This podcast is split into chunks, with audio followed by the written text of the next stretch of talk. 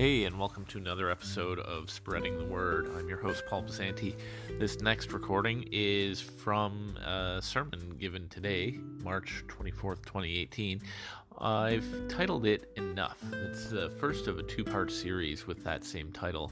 The first aspect is focusing on God's grace given to us being sufficient for everything we need. Uh, it's in response to a passage in Corinthians where Paul is rebutting against some accusations of his inability to meet the impressive standard that these super apostles are leveling against him. And I think it relates in a lot of ways to the lives we live as Christians and how we meet the calling of the Great Commission that Jesus gives us in the end of the Gospel of Matthew. So, uh, without further ado, here we go. Thanks.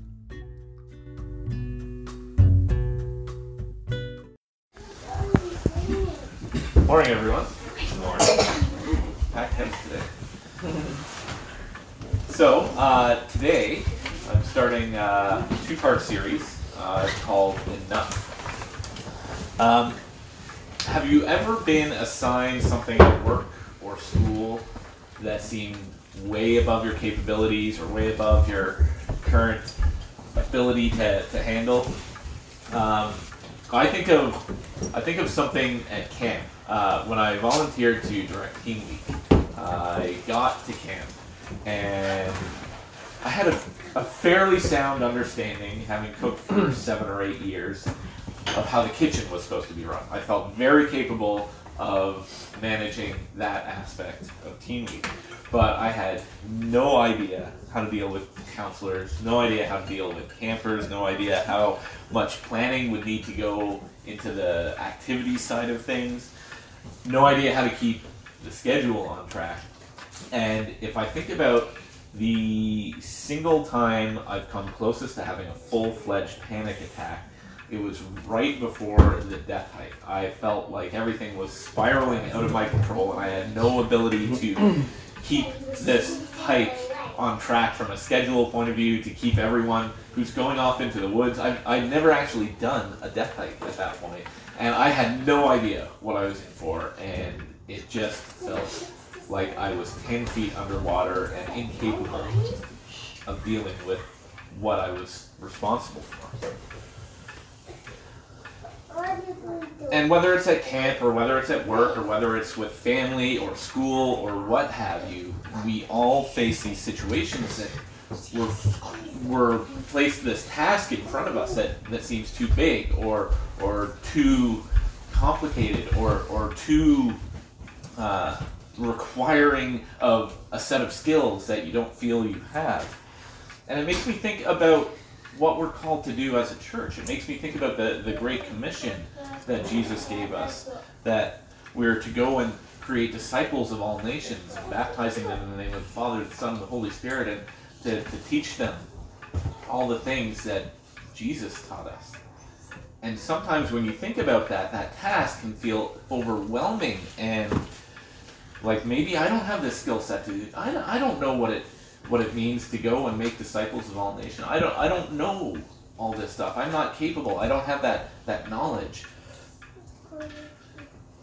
In Acts chapter 2, we see that the church was dedicated to teaching, was dedicated to fellowship together, was dedicated to breaking bread and sharing meals, to prayer, to being one in everything they did in unity, to share all their possessions. They were common in praising God together, and their number was added to added to daily.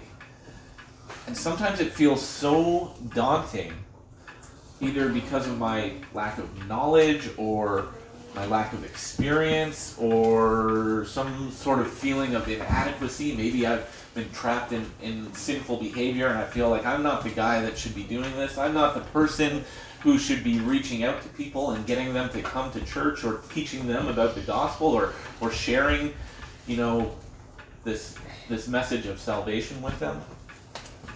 Sometimes my past failures at attempting to do this make me feel like I'm incapable of being successful in this great commission that Jesus tasked, us with. If we read in Second Corinthians starting in verse 6, Paul writes to the church in Corinth, and he says, Even if I should choose to boast, I would not be a fool because I would be speaking the truth, but I refrain so that no one will think me more than is warranted by what I do or say. To keep me from becoming conceited because of these surpassingly great revelations, there was given me a thorn in my flesh, a messenger of Satan, to torment me. Three times I pleaded with the Lord to take it away from me, but he said to me, My grace is sufficient for you, for my power is made perfect in weakness. Therefore, I will boast all the more gladly about my weaknesses, so that Christ's power may rest on me. That is why, for Christ's sake, I delight in weaknesses, in insults, in hardships, in persecutions, in difficulties. For when I am weak, he is strong.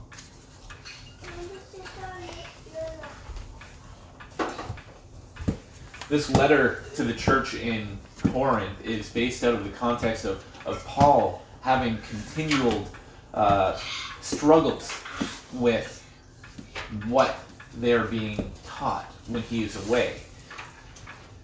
There were many times when people came in and badmouthed Paul to this church in Corinth and, and tried to lead them in a different direction than what Paul had.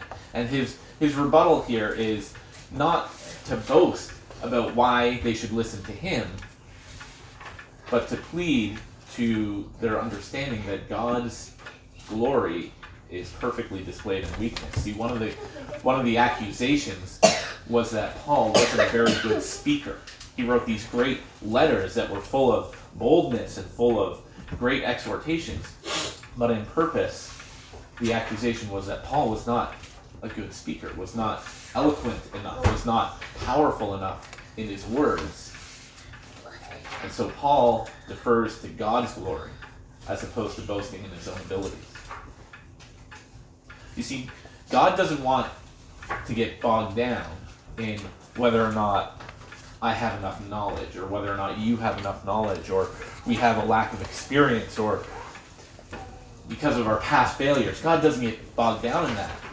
Or dare I say, God doesn't even get bogged down in our sinfulness to stop His glory from being revealed. I wanted to look at a few examples of people we know from Scripture to show how God works through weakness. Think of Joseph. Think of Joseph and the amazing Technicolor Dreamcoat. Uh, he was a son of Jacob. He was the youngest. Uh, he was also Jacob's favorite. I mean, that tells you an indication of the level of parenthood that, that Jacob has. There's, there's clearly fault in Jacob's relationship with Joseph. It creates this feeling of jealousy between Joseph and, and his other brothers. His other brothers conspire against him, throw him in a well, and sell him into slavery into Egypt. They lied to his dad about what had happened. That Judah, his brother Judah, his older brother Judah, came up with this idea of what will we gain if we just tell dad that, that he died? Let's also sell him. We don't have to kill him. Maybe it was some sort of guilt on his conscience, but he came up with this way to profit out of getting rid of his brother at the same time. Then Joseph ends up being a slave for Potiphar. Potiphar was an Egyptian official, and, and his wife starts seducing Joseph, and Joseph resists, and then as a result, Potiphar ends up stealing his cloak as he runs off, and he Joseph gets thrown in jail, and he's in jail, and while he's there, there are there are two other servants in, Pharaoh's household that that come, and they both have dreams, and the first is the cupbearer. The cupbearer dreams of these three vines uh, that that have grapes growing on them, and he takes the grapes and he squishes them into the chalice and hands it to Pharaoh, and Pharaoh drinks it. And Joseph says, "Well, this I I can tell you what this means. The Lord has given me the ability to tell you what this dream means. And he says this this dream means that in three days' time you will have your head lifted up and restored to Pharaoh's household, and you will return to your position as his cupbearer. Now, the other prisoner that was there was a bread maker, a baker, and he was encouraged by this fact because he was having dreams too. And he said, My dream is that I have these, these three baskets of bread on my head, and the birds keep eating at it, and, and what, what does that mean? So Joseph is like, In three days, you will have your head lifted up, and you will be hanged on a tree, and the birds will eat your flesh. And so three days passes, and the cupbearer and the baker are called into Pharaoh's presence. And in front of the court, Pharaoh lifts up the cupbearer and restores him to his previous position, and he executes the bread maker, just as Joseph said would happen. Now, as he was telling them what the meaning of the dreams, he said, Remember me, so that I can be brought out of this unjust situation here in prison. And the cupbearer does remember, albeit two years later when he's reminded of it, when Pharaoh is talking about a dream he had. And he's like, oh yeah, hey, by the way, this guy, this servant of, of Potiphar, is in prison wrongly, and uh, he can interpret dreams. So Pharaoh's dream is that uh, there are seven sleek, fat cows coming out of the Nile then they're followed by seven lean and slender cows that come out and eat up these fat cows. And there's another one about seven good grains of wheat and seven bad grains of wheat. And Joseph is summoned before Pharaoh and describes that his dream means that there will be seven years of plenty in the land of Egypt, and that there will be seven years of famine directly following the years of plenty. So during those years of plenty, store up the wheat and store up provisions so that during the years of famine you will be taken care of. Pharaoh, hearing this, is immediately convinced that this is what he should do, and he ends up appointing Joseph to a high position. Later on, the brothers of Joseph are reunited to him albeit surreptitiously. They come and they don't recognize who Joseph is, and there's this big ordeal about him sneaking the gold that they brought to. It's a time of famine, so they came to buy provisions for their family, and they do so, and then Joseph whispers to a servant, "Hey, put their money back in their bags," and they end up coming back. And eventually, after many years, they're restored in a relationship. But then their father Jacob passes away, and Joseph's words are very pointed because his brothers are concerned that now that Jacob's out of the picture, that Joseph will seek retribution. And Joseph's words are, You intended this for evil, but God designed it for good. You see, out of this evil and sinful situation came goodness to Joseph. The people of Israel were, were provided for through Joseph. The entire nation of Israel came out of Jacob and Joseph and his brothers, and they were preserved out of this seemingly evil act. Another situation is Rahab the prostitute. The Israelites were promised an inheritance of, of a piece of land, and as they're going to seek it out, God gives instruction to Joshua to send out spies into the land to, to see what they can see about the land they're about to conquer. Now, the thought is if you're sending spies into the land, you're about to see some sort of tactical advantage. You're going to see the, the weakness in, in the kingdom's you know, fortifications, in, in, their, in their army, in, in what have you. But this wasn't what was happening. When the, when the spies go in, they see Jericho, a city fortified, a, a huge wall, huge armies. They see the strength of the enemy in this situation. And so God is sending these, these spies into the nation not so that they can gain some advantage, but so they can see the strength of their enemy. And as they're sneaking around trying to understand what it is they're about to undertake, they're about to get captured by the king's men. And so they end up finding uh, a house inside these walls uh, occupied by Rahab and her family. Rahab was a prostitute. She was coming from a, a very, the sort of life that you wouldn't think is a godly sort of life. But she says this to them I know that the Lord has given you this land. He is Lord of heaven and earth. And she protects them. And she says, Swear to me that you will show me kindness. So she was spared. The walls of Jericho fell down. We many of us know that story. There's a, a nice song about it for the kids too. But she was spared. And it says that Rahab and her family lived among the Israelites after that.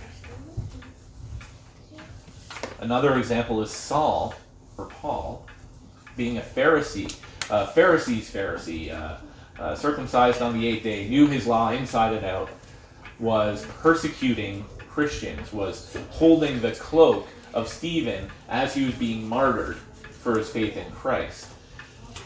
He had every reason to be hated by the church. He had every reason to be shunned by the church and never welcomed in, but we ultimately see that he becomes one of the most powerful leaders in terms of what he's able to encourage the churches to do. One of the most dedicated workers for Christ. I think it's interesting when you look at the lineage of Christ in Matthew, in the first chapter of Matthew, you see Judah, who was one of Joseph's brothers, responsible for these terrible atrocities done to Joseph. And you also find Rahab in there. When I saw that the first time, I was shocked. Rahab the prostitute is in the lineage of Christ. so here you have this Messiah, this king, the salvation of the world coming from these situations that are sinful and broken and terrible. And look at what's accomplished. Look at the cross. Even at the cross, we see that Jesus closest and dearest friends abandon him. We see that false witnesses are brought in to slander and, and falsely accuse Jesus of, of crimes. We, we see that Jesus gets shuffled between Pilate and Herod, and neither one of them really want to make a judgment on the case. He's not that important enough to them. They just want to quell this little uprising in this podunk town at the edge of the Roman Empire the, the soldiers tasked with executing him mock him and spit on him and, and put a, a, crown of thorns on him. And even the robbers that are going through the exact same fate as him mock and heap insults on him.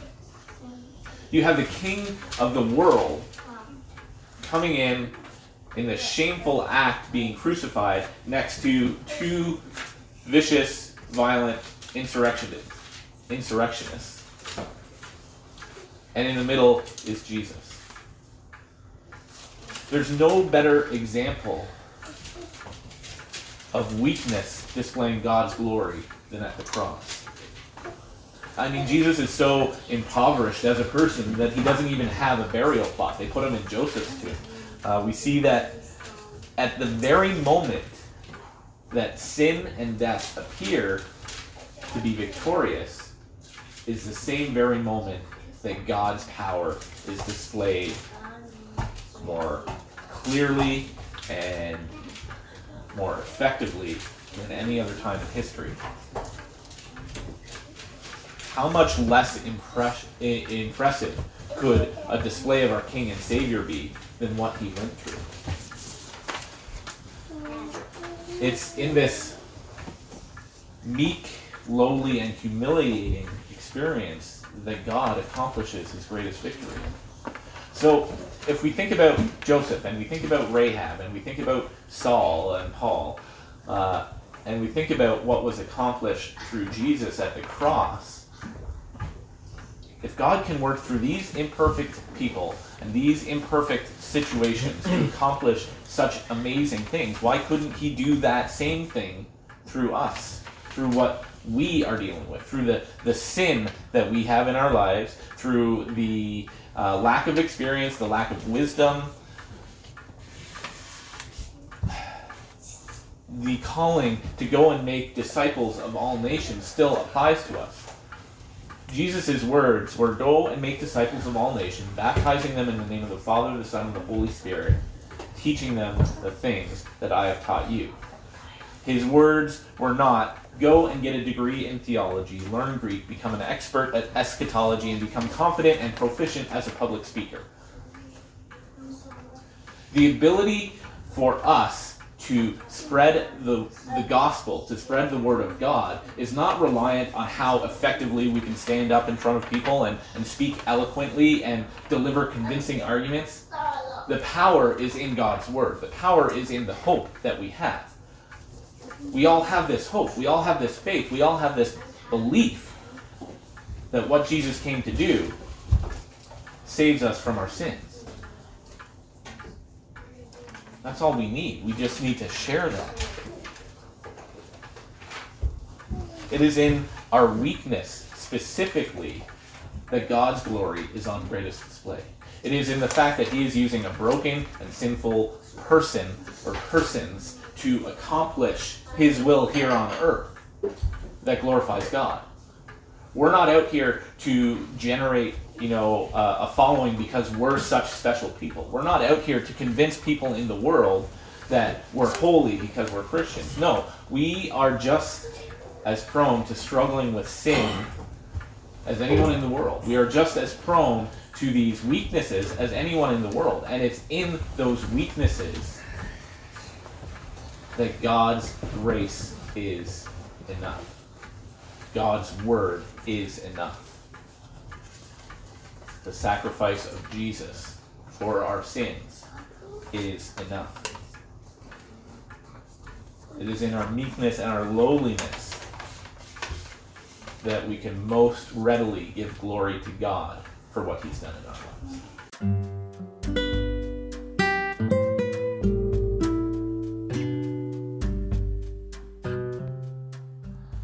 Well, thanks for tuning in today. The message really wanted to focus on encouraging us not to feel incapable of doing God's work. There's too much at stake, there's too much worth fighting for in bringing the message of hope and forgiveness to people to allow our own feelings of inadequacy stop us from reaching out. Paul could have used all sorts of clever arguments about his experience and his knowledge and his revelation from God to do the things he was doing for the church in Corinth, but instead he boasted about his weakness. And I think that's there for a purpose. And I think the, the stories we talked about with Joseph and Rahab and, and Saul all have reasons to give us even more hope. Our sin, our failures, aren't any reason to not share the hope we have in Jesus. It's all the more reason to share why what he did for us is so amazing. So if you're hearing this today and you have that hope and that salvation found in Jesus, then don't feel stressed out about it. Just go and share it with someone. If it's as meaningful to you as it is to me, then go share it with someone. And if you've never come into a saving relationship with Christ, then reach out to someone, reach out to us, reach out to a local church, and, and find out what this whole wonderful mystery is about and uh, spend some time in the Word. Thank you so much for tuning in. I pray that the Lord will be with you through this next week, and we'll have another message continuing this sermon series called Enough next week.